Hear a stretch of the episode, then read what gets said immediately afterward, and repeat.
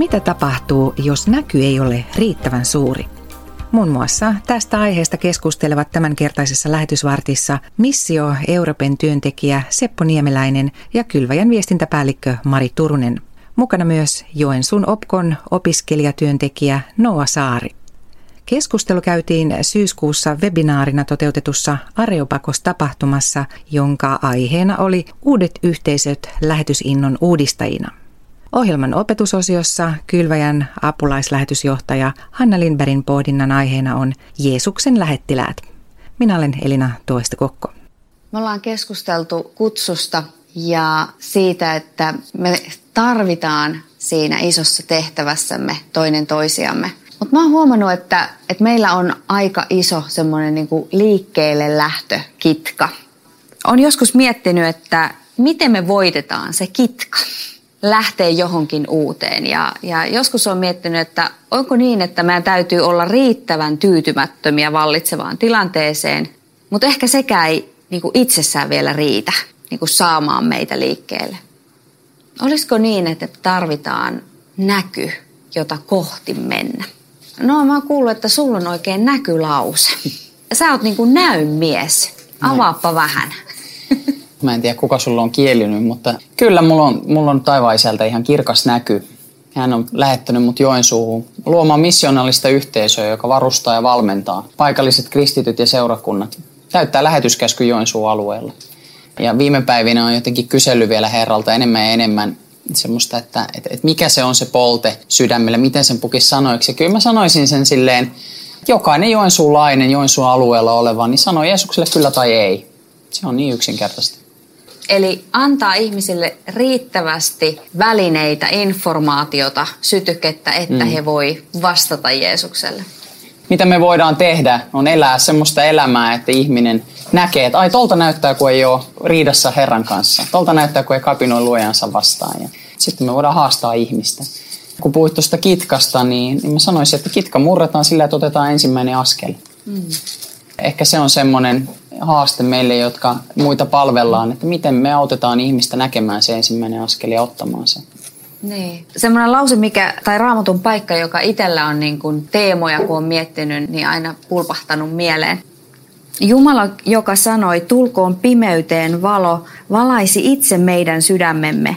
Näin Jumalan kirkkaus, joka säteilee Kristuksen kasvoilta, opitaan tuntemaan ja se levittää valoaan. Eli suomeksi ensin valot päälle itsellä, mm.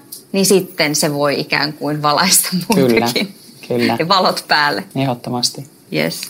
Sun näky, se että sä pystyt sanottaa sun näyn noin selkeästi, niin miten se auttaa sua sun arjessa, sun valinnoissa? No se auttaa mua sillä tavalla, että mä voin aina pysähtyä miettimään, että viekö tämä eteenpäin sitä, mitä Herra on mulle antanut tehtäväksi.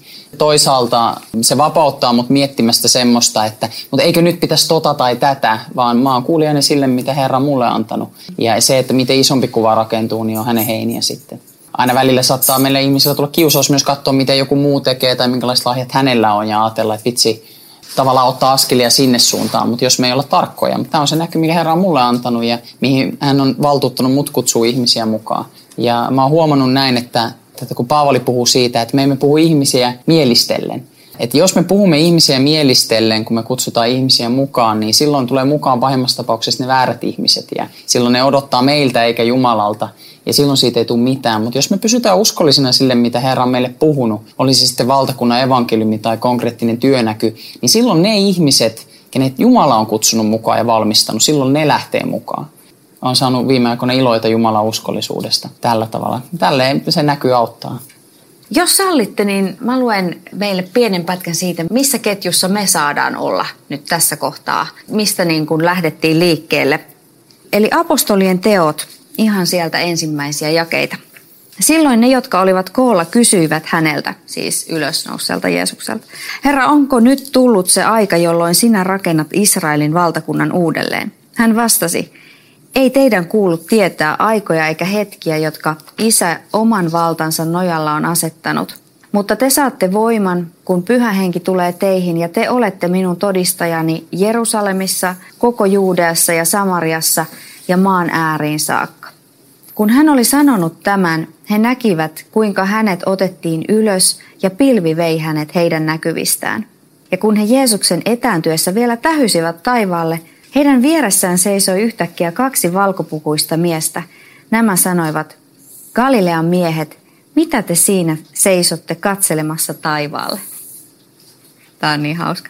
Tämä Jeesus, joka otettiin teidän luotanne taivaaseen, tulee kerran takaisin samalla tavoin kuin näitte hänen taivaaseen menevän. Apostolien teot alkaa niin kuin tästä. Tämä on se intro, katse ylös ja lupaus, että samalla tavalla hän tulee takaisin. Tämä on musta aika huikean innoittava näky, mikä varmasti toimi aikamoisena niin kuin polttoaineena apostoleille ja, ja eikö se toimi meillekin? Hmm. Mä uskon, että, että apostolien sukupolven salaisuus oli se, että he ihan aidosti usko ja ajatteli, että me voidaan viedä käskypäätökseen. Valtakunnan evankeliumi julistetaan kaikille luoduille, kaikille kansoille. Sitten tulee loppu. Ja ajattelen, että, että meidän olisi syytä oppia siitä. Olisipa meilläkin kaikilla se unelma, että lähetyskäsky tullaan täyttämään meidän sukupolven aikana. Koska jos me uskotaan näin, niin silloin me myös tehdään sitä duunia sen mukaisesti. Jos me mietitään niitä apostoleja ja apostolien niin kuin välineitä. Heillähän oli nämä sähköpostit ja Twitterit ja mm. kaikki mahdolliset tota, somet käytössä. Et ihan oikeasti, mitkä valtavat resurssit on niin laskettu meidän käsiin?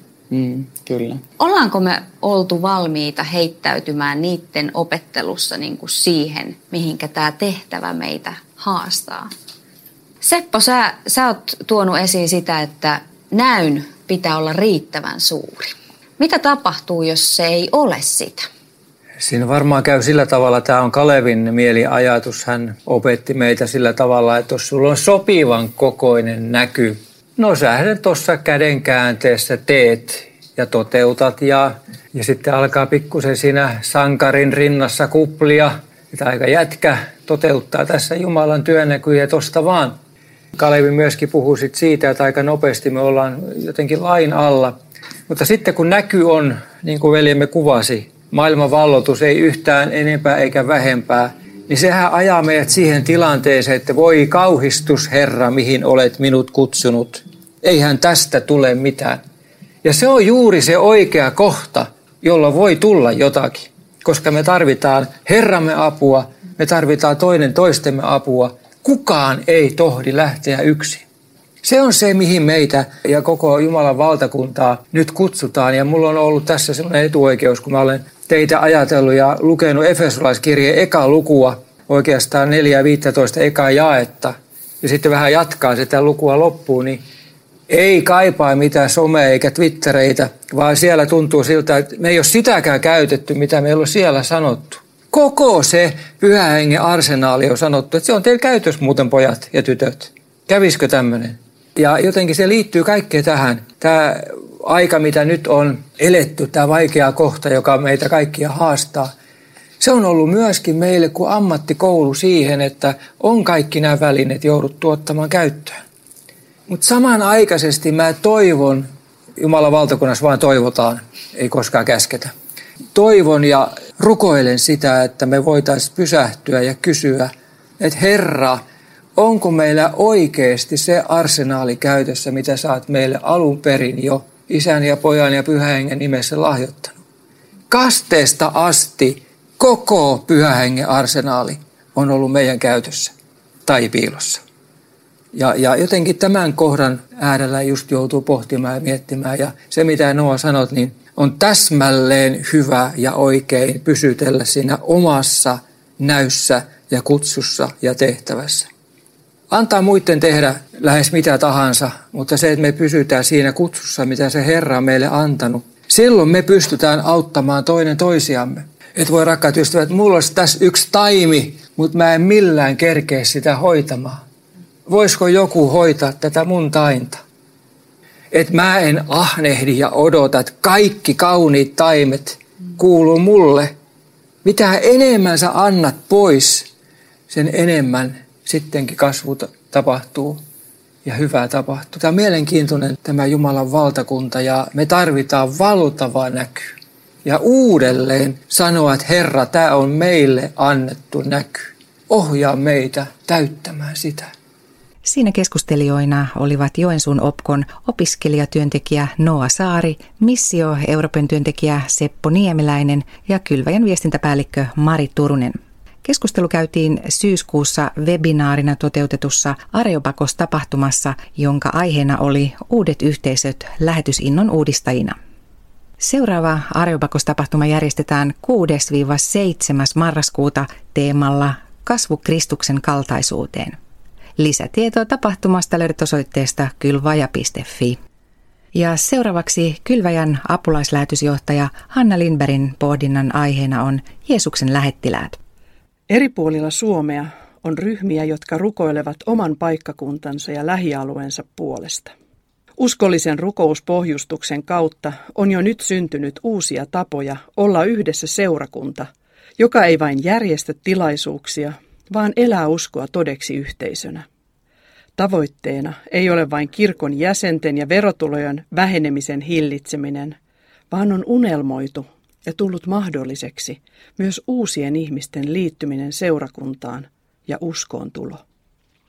Lähetys on kirkon ydintehtävä, joka on liian usein kapeutunut lähetysväen ja lähetyksen työalan erityisharrastukseksi. Löytyisikö ratkaisu meidän kristittyjen uudenlaisesta itseymmärryksestä? Suomesta on tullut lähetyskenttä, jossa saamme kaikki opetella uutta identiteettiä. Perinteisistä lähetin ja lähettäjän rooleista voi jälkikristillisessä todellisuudessa ottaa askelia kohti jokaisen kristityn Jeesuksen valtuutettuna todistajana elämistä. Lähetyskäsky on annettu monikossa, seurakunnalle. Käytännössä työ toteutuu niin, että minä kutsun ja tuon ystävän seurakuntaan. Silloin lähetys ei eriydy lähetyspiireihin, vaan lähetys on kaikissa piireissä. Seurakunta toimii aina lokaalisti, paikallisesti ja etsii sen kaupungin ja yhteisön parasta, minkä keskellä toimii. Samaan aikaan jokaisen kristityn ja seurakunnan identiteetti on aina globaali, sillä seurakunta on osa maailman laajaa Kristuksen ruumista, kirkkoa. Meidän tehtävämme on, Jeesuksen tehtävänannon mukaan, valloittaa maailma. Lähetystyö muistuttaa meitä ottamaan Jeesuksen lähettiläänä toimiminen tosissamme. Tämä ei tarkoita vertailua tai vaatimusta, vaan näkyä ja sisäistä sysäystä, voittaa lepokitka ja lähteä liikkeelle. Todistajan tehtävä pysyy samana maantieteellisestä sijainnistamme riippumatta. Jeesus lähetti opetuslapsensa useamman kerran lyhytaikaiseen lähetystyöhön lähialueille ennen maailman lähetyksen alkua – kuten voimme esimerkiksi Luukkaan kymmenennestä luvusta lukea. Mistään kevytlähettyydestä ei ollut kyse, sillä sanoma Jumalan valtakunnasta ja vastaan tuleva kahden todellisuuden rajapinta vastustuksineen oli aivan sama. Jumalan kohtaaminen Jeesuksessa ja hänen kanssaan oleminen on sekä seurakunnan että lähetyksen lähtökohta ja tavoite. Sille, että joku loukkaantuu Jeesukseen, emme voi mitään. Sille, että kukaan ei loukkaantuisi lähettiläiden tökeryyteen, voi ja pitää tehdä jotain. Niin herätysten kuin lähetysliikehdinnänkin taustalla on aina ollut rukous. Rukous on mahdollistanut Jeesuksesta kertomisen ja ihmisten kutsumisen hänen luokseen siellä, missä näin ei ole aiemmin tapahtunut. Joko sinun paikkakunnallasi rukoillaan? Minkä maan ja kansan puolesta sinä rukoilet? Näin Kylväjän apulaislähetysjohtaja Hanna Lindberg teemanaan Jeesuksen lähettiläät. Lähtekää rauhassa ja palvelkaa Herraa ja toinen toistanne ilolla. Jos sydämesi kutsuu käyttämään aikasi lähetystyöhön, olisi ilo tarjota työkalut ja yhteisö, jossa elää kutsumus todeksi. Hae ensi kevään lähetyskurssille. Katso lisätiedot osoitteesta www.kylväjä.fi kautta rekry.